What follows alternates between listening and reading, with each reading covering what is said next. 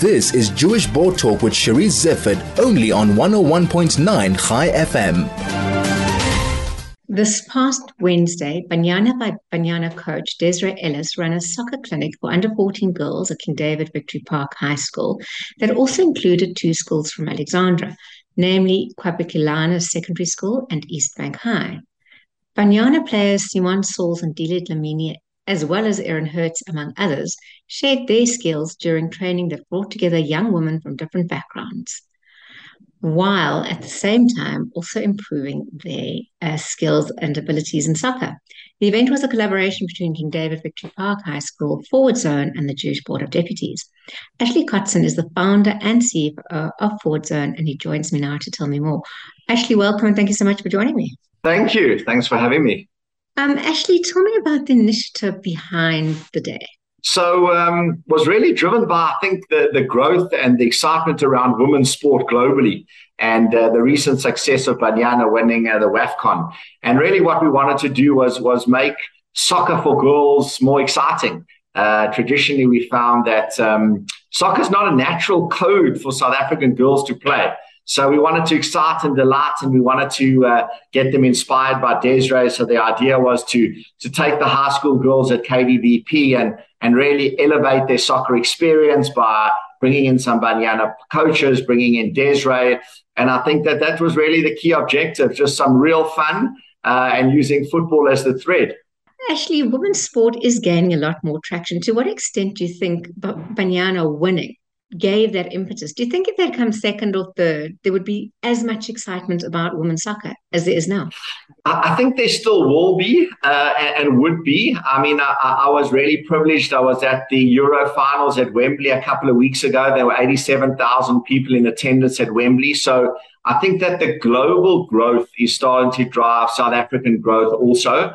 I think the fact that Banyana uh, won really accelerates the interest and need for there to be greater focus around women's sport development. So I was lucky enough to be there on Wednesday, and um, I mean the excitement was palpable.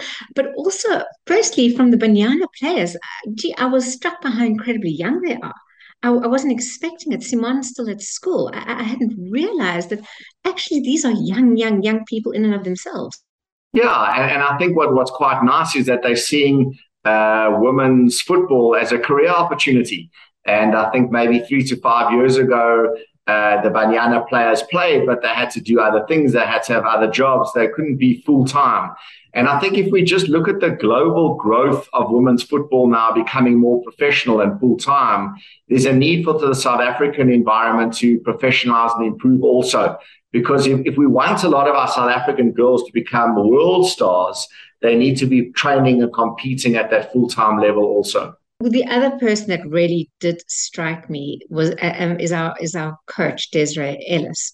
Um, wow, what an incredibly strong woman! And we, when we look up to different women role models, we don't often think of them necessarily in sport, but she certainly is one. And what an incredible woman! Do you want to tell me a little bit about her? Yeah, so I think I mean Desiree was a Banyana player herself. She actually played only her first game when she was thirty, so kind of we would call a late bloomer. Um, and I think Des has done an unbelievable job. I mean, as much as it pains me to say, football is still quite a male dominated sport, and certainly in South Africa as such. Also, um, what's nice to see globally is now more and more women's team are coached by women, which I think is certainly important.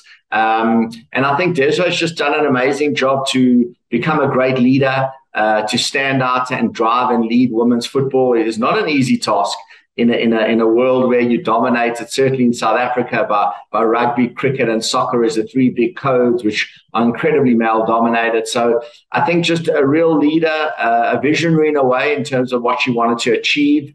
And uh, you know, winning this this WAFCON's been amazing for her uh, and her own brand, which which I'm so glad for her. She deserves that and she's got a big 12 month window ahead of her. You know, we go into a big year of women's sport next year with a FIFA Women's World Cup in Australia, New Zealand, July and August. Uh, the draws next month, so we'll kind of know which group South Africa's in, which is super exciting. But then there's the Netball Women's World Cup in Cape Town. There's the T20 Women's World Cup of Cricket in South Africa in February. So women's sports really developing big global events. And for a woman like Dare, she can really start to stand out in the South African sporting landscape as a real visionary and a, and a true leader and someone that we can take uh, a lot of learnings from. Yeah, I absolutely agree with you. I mean, before we go, I'd like to learn a little bit more about Forward Zone as well. But before we do, the other thing that struck me about the day is um, the the passion of the girls that were playing, the commitment to what they were doing, and also the seriousness that the coaches put into their training. Um, it wasn't a case of Uh, it was fun, obviously, and everybody enjoyed it. But this wasn't a wasted opportunity. This was real imparting of skills to girls who really wanted to learn. Yeah, one of the big focuses of yesterday was to to provide an elevated technical experience for the girls. And what, what we mean by technical experience is the way the girls are coached. So the kind of drills, the uh, nature of usage of equipment, the output that the coaches are trying to get out of the day was a big focus. So that was led by our head of recruitment, Cesar Palala. He's one of the leading youth coaches in South Africa. And a lot of thought went into the kind of session. So we, we, we worked on what we call circuit training. So there were four different circuits. Why we do that is to allow a lot more touch time with the ball for each of the girls. So you saw in most of the drills, every girl had a ball at their feet. Touching, turning, movement was very important. So, I mean, I think if, if you went and you asked the girls, was it an amazing experience? They'd all say yes. But I think it was elevated by the kind of technical football experience that they got. Um, and that really was the objective of the day. It was to help the school coaches get better. Because for me, the only way we build great players is to build great coaches. And great coaches are built and developed through training, experience, mentorship. And as the coaches get better, certainly the playing experience gets better for the girls. And, and I think yesterday, as, as a key objective, I really think we ticked that box. When you talk about scouting, um, somebody said that he was there to scout, and uh, did he find any potential players? So I think there were two or three girls who showed potential. But you know, potential's not enough, right? I think you know the, one of the key things we're always looking for is is how does the player behave off uh, the football field? How do they respond to to to schoolwork? How do they exist in social uh, circles? So I think there's a lot that goes into recruiting a player today, and and technical talent alone is not enough. Having said technical talent alone is not enough, I, certainly um somebody who watches soccer, you know, big matches. It really has to be a big match for me to watch. And I, as a complete novice, then could tell that certain girls were so much better than others, that were literally head and shoulders better. And um, it's obviously technique and passion. But do you think that is born? Do you think talent is something that they have within? And this is particularly from the girls from Alex, a way to make more of what they have. Yeah, I think so. And I, and I, and I think that players who have less choice sometimes uh, really work or, or hone or craft at a skill. So you'd find that maybe some of those girls from Alex may have less choice, netball and dancing and tennis and all these other codes. They would channel their energy into football because that's available uh, and it's something they could really do well and get to. So I think that a lot of kids have a natural talent, but to hone a talent at professional level requires a lot more than just being good. You know, you really have to commit you really have to work at it. You really got to think about nutrition. You really got to think about your body. And you really got to develop a discipline towards excellence because it doesn't just happen. To play at the highest level of sport today, discipline is the fundamental thread that's going to pull it all together. Um, tell me then a little bit about Forward Zone, because I imagine this is kind of what you do. Yeah, so uh, I, am a, a madly passionate football person and have been since I was very young and always dreamed of working in an industry one day that I love and that that is football and that's what segued me into starting and founding Forward Zone 22 years ago. Uh, the business has obviously evolved today into a global group of companies. So we have offices in London, in Amsterdam, in Portugal, uh, in the US, and in Melbourne. Uh, I'm based in Johannesburg primarily right now, but we've we've moved some of our top people to to different parts of the world. The reason for us wanting to have that kind of geographical spread is that we want to manage top footballing talent from around the world into Europe. Europe's really the kind of the key hub for, for football. Um, and that's the kind of reason for the global growth.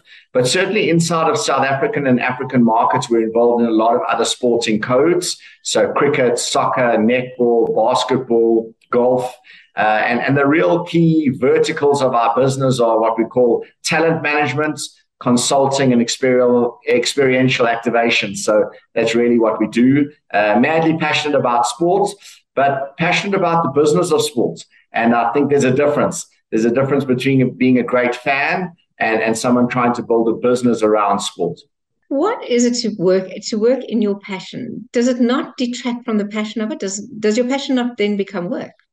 Yes, I think they become merged, right? But I think what, it, what, what it does for me certainly is that I never feel like I'm jumping up and going to work and working for a boss and doing things I dislike. Of course, there's days where things are hard and you're not enjoying your work. But I think for me, like when I drove out. Ashley, thank you so much for joining me. I enjoyed our chat and well done on a great job. Great, thank you. And thanks for all the support. And we look forward to more. Bye. That was Ashley Kotzin, founder and CEO of Boards